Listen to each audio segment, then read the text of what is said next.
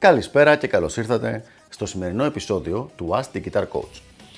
Σήμερα δεν έχουμε μία ερώτηση, έχουμε ένα θέμα με το οποίο θα ασχοληθούμε, το οποίο είναι γενικά η ορολογία πάνω στην ηλεκτρική κιθάρα. Δηλαδή, πώς γράφεται και πώς παίζεται σε χαρτί η πένα, τα δάχτυλα, το αριστερό χέρι, το δεξί χέρι, οι νότες, όλα αυτά τα πράγματα τα οποία βοηθάνε την επικοινωνία της γνώσης. Δηλαδή να ξέρεις κάθε φορά ε, ποιες είναι οι χορδές, ποιες είναι οι νότες, όλα αυτά τα πράγματα τα οποία χρειάζεται να ξέρει ένας κιθαρίστας για να μπορέσει να συνεννοηθεί είτε με έναν άλλον άνθρωπο είτε με ένα χαρτί που βλέπει μπροστά του να καταλάβει τι λέει το χαρτί αυτό. Και θα ξεκινήσουμε από τα πλέον πλέον βασικά πράγματα. Γιατί αυτό το βίντεο θα ασχοληθεί με πράγματα που θεωρούνται δεδομένα, αλλά είναι απίστευτα σημαντικά και μακάρι να είναι αυτό το οποίο θα το δει ο περισσότερος κόσμος δηλαδή. Πρώτα απ' όλα, η κιθάρα μας. Η κιθάρα έχει 6 χορδές. Υπάρχουν με 7, 8, 9 και βλέπουμε, αλλά θα μιλήσουμε για την εξάχορδη κιθάρα. Για κάθε παραλλαγή της, πάντα όταν λέμε πρώτη ή δεύτερη χορδή, πάντα μετράμε από κάτω προς τα πάνω. Άρα, πρώτη χορδή είναι εδώ. Η νότα μη στην πιο λεπτή καντίνη. Τώρα, προσοχή. Δεν είναι θέμα άποψης αυτό. Δεν είναι θέμα, α ναι, ο Αναστασάκης λέει πρώτη χορδή αυτή, αλλά είναι κάποια άλλη, εγώ θα τη λέω την άλλη πρώτη χορδή και τα λοιπά, θα μετράω από πάνω. Είναι θέμα παγκόσμιας σταθεράς. Δηλαδή, όλα τα βιβλία που θα δεις, η πρώτη χορδή σε όλα τα βιβλία αυτά είναι αυτή. Αν θες να επικοινωνήσεις λοιπόν είτε με άλλον άνθρωπο, είτε με κάποιο βιβλίο, όταν λέει πρώτη χορδή, μετράει από κάτω προς τα πάνω. Δηλαδή πρώτη, δεύτερη, τρίτη, τέρτη και πάει λέγοντας. Πάμε λοιπόν στο επόμενο μετά τις χορδές. Είναι τα δάχτυλα και μάλιστα τα δάχτυλα του αριστερού χεριού, του fretting hand, αυτού του χεριού που είναι πάνω στην ταστιέρα. Για εμένα και για την πλειοψηφία των ανθρώπων αυτό είναι το αριστερό χέρι, για τους αριστερόχειρες είναι το δεξί χέρι. Σε κάθε περίπτωση μετράμε πολύ πολύ ξεκάθαρα τα δάχτυλα με αριθμούς. Δηλαδή, ο δείκτης είναι το δάχτυλο νούμερο 1. Ο μέσος είναι το δάχτυλο νούμερο 2. Ο παράμεσος είναι το δάχτυλο νούμερο 3. Και ο μικρός είναι το δάχτυλο νούμερο 4. Άρα λοιπόν δεν, επαναλαμβάνω, δεν μετράμε στα δάχτυλα τον αντίχειρα, ο οποίος κρατάει από πίσω την κιθάρα και έχουμε 1, 2, 3, 4. Όταν λοιπόν σε ένα χαρτί, σε μια ταμπλατούρα, σε μια παρτιτούρα γράφει τον αριθμό 3 για το δάχτυλο, δεν, το επαναλαμβάνω, δεν είναι θέμα της άποψης της δικιάς σου και να το συζητήσεις, ε, το μετράς από τον αντίχειρα, το μετράς από τον... Όχι. Πάντα, σε όλα τα πράγματα που θα δεις, είναι πολύ πολύ ξεκάθαρο ότι μετράμε 1, 2, 3, 4. Και τώρα θα μου πείτε, μα καλά, γιατί τόσο ε, στεναρή αντιμετώπιση του συγκεκριμένου τρόπου; Λοιπόν, αν δεν ξέρεις αυτές τις παγκόσμιες σταθερές, τους παγκόσμιους κανόνες για το πώς μετράμε τα δάχτυλα, τις χορδές, λίγο παρακάτω θα πούμε τα χτυπήματα της πένας στο δεξί χέρι, είναι ακριβώς το ίδιο σαν να λες θα βρεθούμε την Τετάρτη και να σε ρωτάει ο άλλος ε, η Τετάρτη είναι πριν ή μετά την Παρασκευή; Είναι κάτι τόσο τόσο στανταρισμένο. Ένας λοιπόν που ρωτάει και λέει φίλε δεν ξέρω αν η Τετάρτη είναι πριν ή μετά την Παρασκευή, δεν θεωρείς ότι ξέρει τη γλώσσα στην οποία γίνεται η επικοινωνία και ως εκ τούτου δεν μπορείς να επικοινωνήσεις σωστά μαζί του. Γι' αυτό λοιπόν αυτά τα 4, 5, 6 πραγματάκια τα οποία βοηθάνε πάρα πολύ και λιένουν την επικοινωνία ανάμεσα στους μουσικούς είναι υποχρεωτικό να τα ξέρεις. Πραγματικά υποχρεωτικό για να μπορείς όπως είπα πολλές φορές ως τώρα να συνεννοηθείς με κάποιον άνθρωπο. Πάμε λοιπόν στο επόμενο. Το επόμενο είναι η πένα και η κατεύθυνση της πένας. Όταν βλέπουμε alternate picking, πάνω κάτω, αλλά το ίδιο πράγμα συμβαίνει και στο sweeping και στο economy. Λοιπόν, έχουμε δύο κατευθύνσεις της πένας. Το downstroke και το upstroke.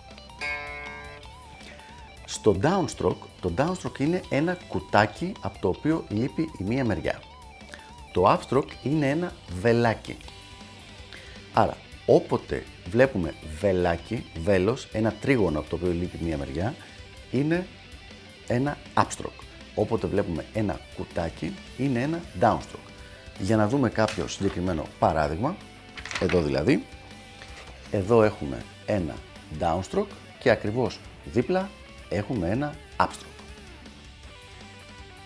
Δεν είναι θέμα άποψης, το λέω και το ξαναλέω και μάλλον έχω γίνει εκνευριστικός.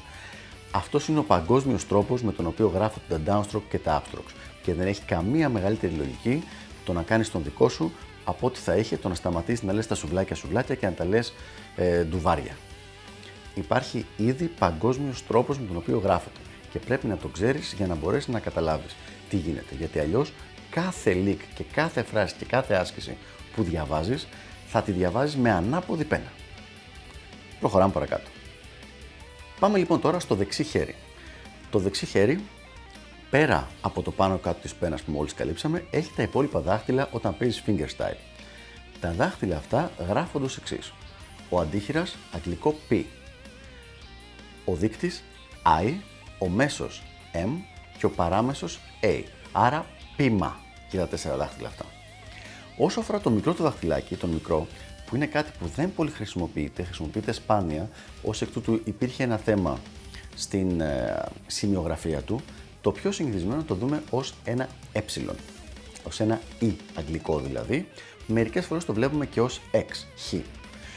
Ε, και τα δύο ισχύουν, τα έχουμε δει σε διαφορετικά είδη μουσικής, αλλά ουσιαστικά αυτό που μας νοιάζει είναι τα τέσσερα πρώτα που είναι πολύ στανταρισμένο. P-I-M-A. Προσοχή λοιπόν, δεν χρησιμοποιούμε σημειογραφία του αριστερού χεριού για το δεξί και σημειογραφία του δεξιού χεριού για το αριστερό. Και πάμε παρακάτω. Το επόμενο θεματάκι έχει σχέση με τα letter names, δηλαδή με τις νότες στο international τρόπο γραψίματος και ορολογίας, όπου δεν είναι do, re, mi, fa, sol, la, si, do, που αυτός είναι ο τρόπος περίπου που χρησιμοποιούνται στο solfège, αλλά που είναι κανονικά το πώς γράφονται σε κάθε κομμάτι, σε κάθε chart που θα δεις μπροστά σου. Εδώ είναι ως εξής. A ίσον La, B ίσον C, C ίσον Do, D ίσον Re, Mi ίσον Mi, F ίσον Fa και G ίσον Sol. Αυτό λοιπόν πρέπει να το ξέρεις, γιατί αλλιώς κάθε φορά που θα δεις έναν οδηγό μπροστά σου, καλή ώρα, να πιάσουμε ένα εδώ,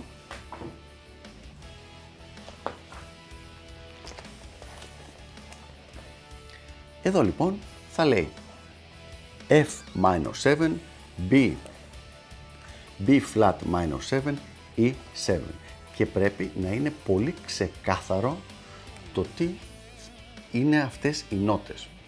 Και πάλι ξαναλέω, δεν είναι θέμα άποψης, είναι παγκόσμια σταθερή, σταθερές ονομασίες. Δεν αλλάζουν δηλαδή, ανάλογα επειδή εμείς είμαστε στην Ελλάδα ενώ ο άλλος είναι σε κάποια άλλη χώρα. Προχωράμε λοιπόν και στο επόμενο. Το επόμενο είναι η ταμπλατούρα και το πώς μετράμε την ταμπλατούρα. Εδώ ένα πράγμα είναι που πρέπει να θυμόμαστε. Ναι, ξέρουμε ότι η ταμπλατούρα αναφέρεται στα, στους αριθμούς των τάστων πάνω πολύ λίγος κόσμος μπερδεύεται σε αυτό.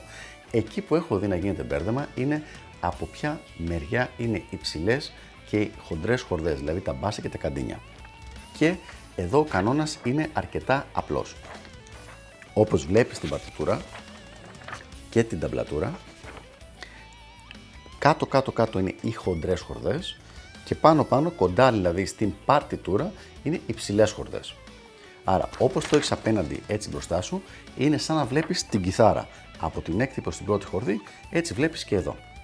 Οπότε, έκτη, πρώτη χορδή. Έκτη χορδή, πρώτη χορδή. Φυσικά το ειρωνικό είναι ότι για να καταλάβεις το που λέω τώρα πρέπει να είναι ξεκάθαρο στο μυαλό σου ποια είναι η έκτη και ποια είναι η πρώτη χορδή. Το οποίο το αναφέραμε στην αρχή αρχή του βίντεο. Το επόμενο είναι ο οδηγός. Όταν βλέπεις ένα chart, δηλαδή με πέντε θέσεις, Έχω εδώ ένα χειρόγραφο chart με τις θέσεις πεατονικές σε, με κάποιες παραλλαγές, με τρεις νότες στη μια χορδή, δύο στην άλλη. Και εδώ έχουμε πέντε διαφορετικές θέσεις. Εδώ λοιπόν το σημαντικό και πάλι είναι να βλέπεις ότι τις βλέπεις έτσι, δηλαδή με αυτή την κατεύθυνση, αυτή είναι η έκτη χορδή και πηγαίνει προς την πρώτη. Σαν να τις έχεις βάλει δηλαδή έτσι πάνω στην κιθάρα σου. Και πάλι αυτό δεν είναι ο τρόπος με τον οποίο το κάνει ο Αναστασάκης αυτό, είναι ο παγκόσμιος τρόπος επικοινωνίας στα συγκεκριμένα charts, δηλαδή στους συγκεκριμένους τρόπους όταν γράφουμε τις κλίμακες. Αυτά λοιπόν είναι τα πράγματα που πρέπει να ξέρει κάποιος για να μπορέσει να επικοινωνήσει καλά και με άλλους μουσικούς χωρίς να υπάρχουν παρεξηγήσεις, ε, δηλαδή να λέει παίζω στην έκτη χορδή και ο να λέει μα πώς παίζεις αφού είσαι εδώ κάτω και να εννοεί την έκτη από κάτω ή την έκτη από πάνω και τέτοια, είναι πάρα πολύ σημαντικό. Δηλαδή, θα έλεγα πραγματικά, αν μπορούσε κάποιος να παρατήσει μία, κιθάρα, μία εβδομάδα την κιθάρα, να μην παίζει τίποτα και απλά να απομνημονεύσει αυτά τα πράγματα, δεν θα ήταν καθόλου χαμένος ο χρόνος αυτός που πέρασε. Γιατί θα του βοηθήσει πάρα πολύ στο ό,τι μαθαίνει παρακάτω να μην κάνει καθόλου λάθη στην, ε, στο διάβασμα είτε της ταμπλατούρας, είτε της παρτιτούρας, είτε στην επικοινωνία με άλλο κόσμο. Αυτά λοιπόν για το συγκεκριμένο θέμα. Ελπίζω να βοήθησα και τα λέμε στο επόμενο Ask the Guitar Coach. Γεια χαρά!